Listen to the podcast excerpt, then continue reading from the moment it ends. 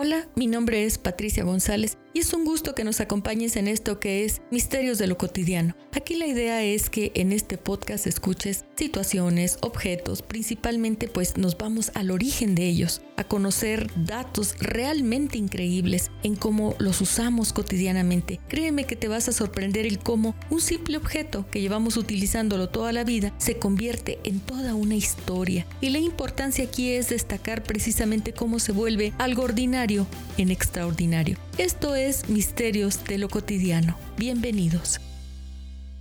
Bien, el día de hoy traigo un misterio muy cortante. Es una herramienta que no nada más sirve para ayudarnos en el arreglo personal, sino que también podemos utilizarla en muchísimos oficios. Hay una vasta cantidad de ellas en las cuales pues podemos emplearlas y nos podemos meter incluso con ellas hasta la cocina. Nos referimos a ellas como si fuera en plural porque se trata de las tijeras. Fíjense que fui a comprar un pollo rostizado y a diferencia de otras partes, pues no usaban el tradicional hachita o el, digamos, el cuchillo cebollero, sino que usaban unas tijeras para cortarlo en piezas. Y me asalta la curiosidad, pues primero pues comienzo a indagar cómo es que se utilizan en la cocina y es sorprendente la variedad de usos que tienen en estas no, no solo para cortar el pollo, sino que también para los pescados, retirarle las aletas, en los mariscos, para cortar las tenazas, cortar también el cilantro y el perejil. Existen mucha variedad de ellas y su mecanismo pues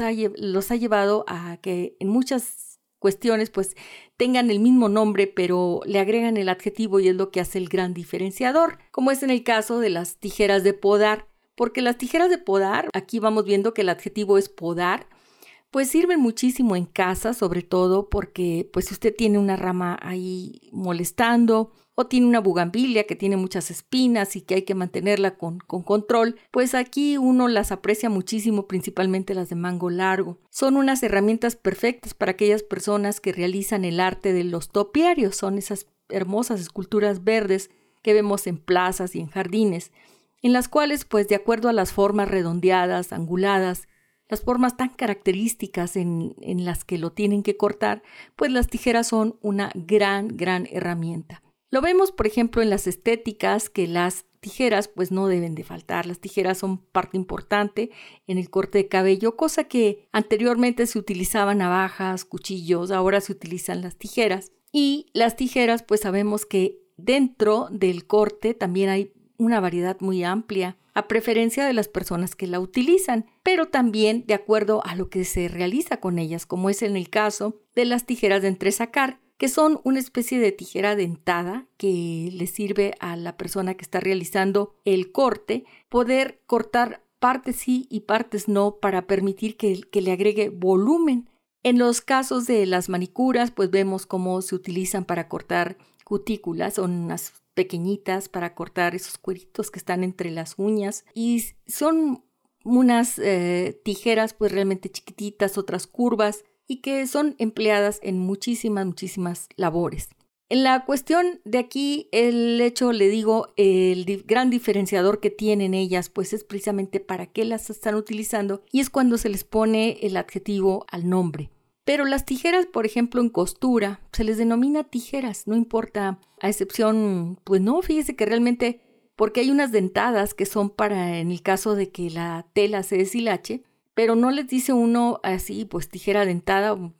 pudiera ser, pero normalmente les llamamos tijeras normales y se utilizan muchísimo a la hora de, cortar, sobre todo aquellos géneros en los cuales se les deshilacha o se les retira el, hilo. Estas tijeras, por ejemplo, en el caso de las tijeras en la acción de, de corte y confección, hay muchísimos tipos.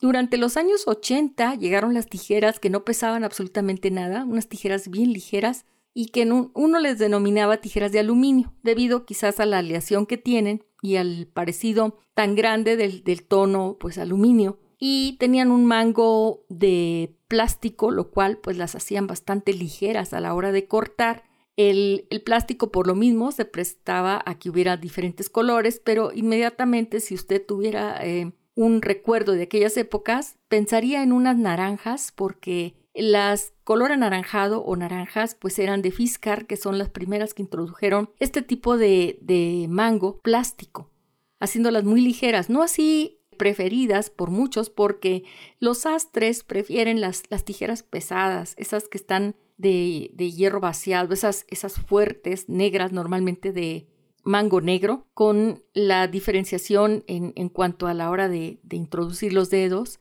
y pues que son bastante fuertes, bastante pesadas y a lo mejor por eso les gusta porque dan un diferente eh, corte a la hora de, realizar la, la, actividad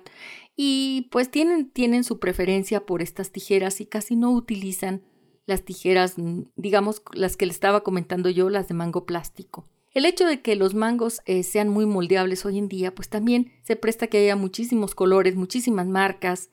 muchísimas formas y entre ellas pues se utilizan tijeras en el caso de, de, mangos pensados para personas que no son diestras, sino para personas que utilizan su mano izquierda a la hora de cortar. Vemos esas tijeritas, por ejemplo, en los niños, en el kinder también, que cada vez están más ergodinámicas, más adaptadas a sus manitas, porque antes pues nada más era la clásica tijera chiquita punta roma, con dos orificios donde meter los, los deditos y ya, y hoy en día pues las vemos de muchísimas formas para adaptarse mejor y empezar a ayudar más en esta tarea que es tan importante, esta cuestión motriz y aprender a cortar, pues es importantísimo también en, la vida como parte del reforzamiento, digo, de, de, las actividades que tienen que realizar. Y aquí pues se utilizan muchísimo las tijeras, principalmente que tengan pues un mango de plástico. En el caso de las tijeras para bordar, son tijeritas chiquititas, realmente muy muy pequeñitas, no se requiere una gran dimensión porque nada más es para retirar los hilos. Muchas de estas se utilizan también a la hora de tejer,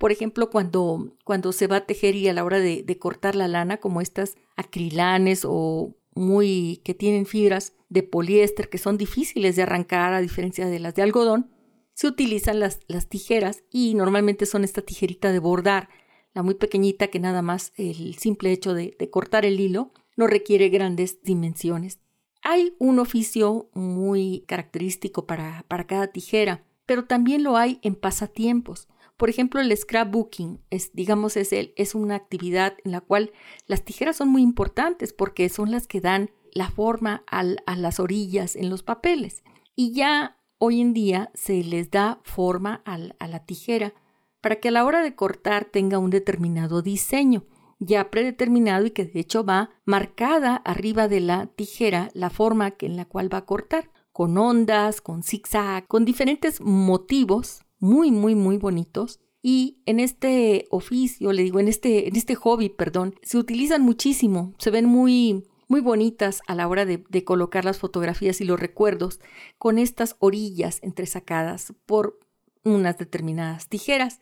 El mecanismo de las tijeras pues consta de, tres piezas principales, que son las dos hojas, en las cuales una de ellas se afila, y la, eh, la, otra también está afilada, claro, pero que no es la que cae sobre de ella, sino que es en la que se ejerce totalmente el mecanismo. Son, son dos filos contrarios y eh, en este caso, pues eh, es la cuestión están unidas por, por un, un eje central que viene siendo el tornillo o muchas veces es una especie de remache cuando son tijeras que, que ya no, no, se van a separar y no, se hay que, no hay que volverlas a, afilar.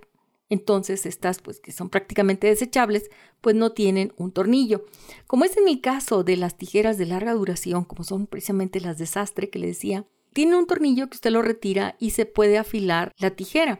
Antes era muy fácil afilar las tijeras, eh, no, no se desechaban como hoy en día.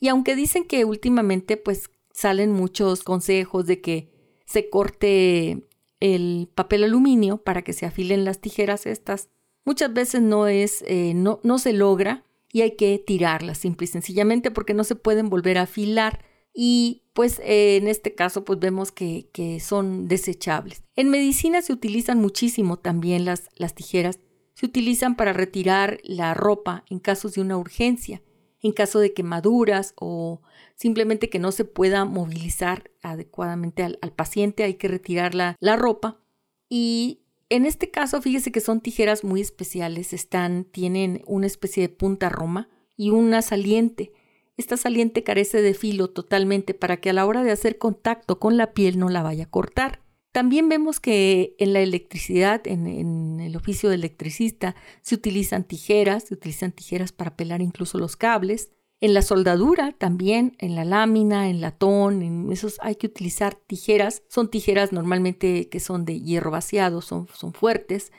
Y las vemos como también en estos oficios, pues forman parte las, las tijeras. Lo mismo en los emplomados, a la hora de ver esa bonita, bonita artesanía del, del emplomado. Y vemos cómo están prácticamente en todos los lugares. Digamos que las tijeras son de un uso muy cotidiano. Gracias.